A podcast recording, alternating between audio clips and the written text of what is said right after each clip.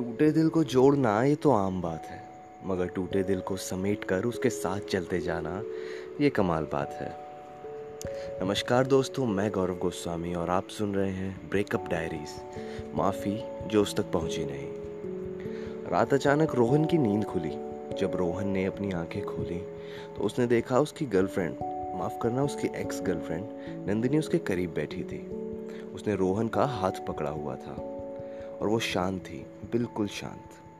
मगर उसकी हँसी और आँखें रोहन से बहुत कुछ कह रही थी।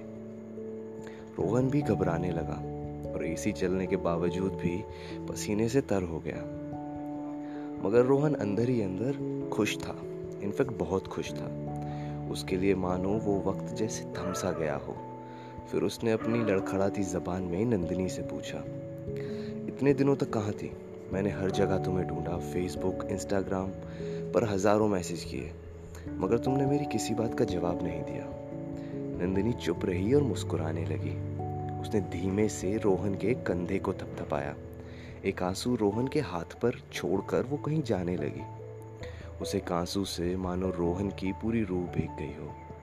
और ऐसा लगा कि रोहन अब नंदिनी को फिर कभी देख नहीं पाएगा। फिर नंदिनी उठकर दरवाजे की ओर बढ़ी। तभी रोहन ने ज़ोर से आवाज़ दी। नंदिनी, उसकी आँखें पिघलना शुरू हो गई थी। उसने नंदिनी का हाथ पकड़ा और अपनी ओर खींचा।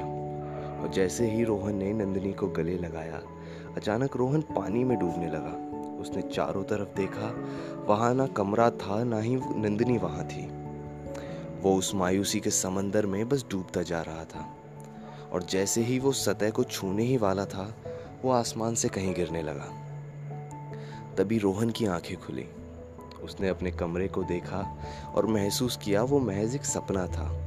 उसकी आँखों में वो दर्द, मायूसी आँसू और कोई अपना था। वो समझ गया कि वो अब नंदिनी को बस ख्वाबों में महसूस कर सकता है, हकीकत में नहीं। गलती रोहन की थी और बिछड़ना दोनों को पड़ा, जिसके लिए उसे नंदिनी से माफ़ी मांगनी थी, जो वो कभी मांग नहीं पाया। क्योंकि कुछ हफ्तों पहले ही एक एक्सीडेंट में नंदिनी किसी और दुनिया में चली गई, जहाँ रोहन की आवाज़ का पहुँच पाना मुमकिन नहीं। अब रोहन के आँसू ही नंदिनी के लिए उसका प्यार है, और वो बेचैनी है नंदिनी से उसकी माफ़ी। माफ़ी जो कभी उस तक पहुँची नहीं, जो कभी उस तक पहुँची नहीं।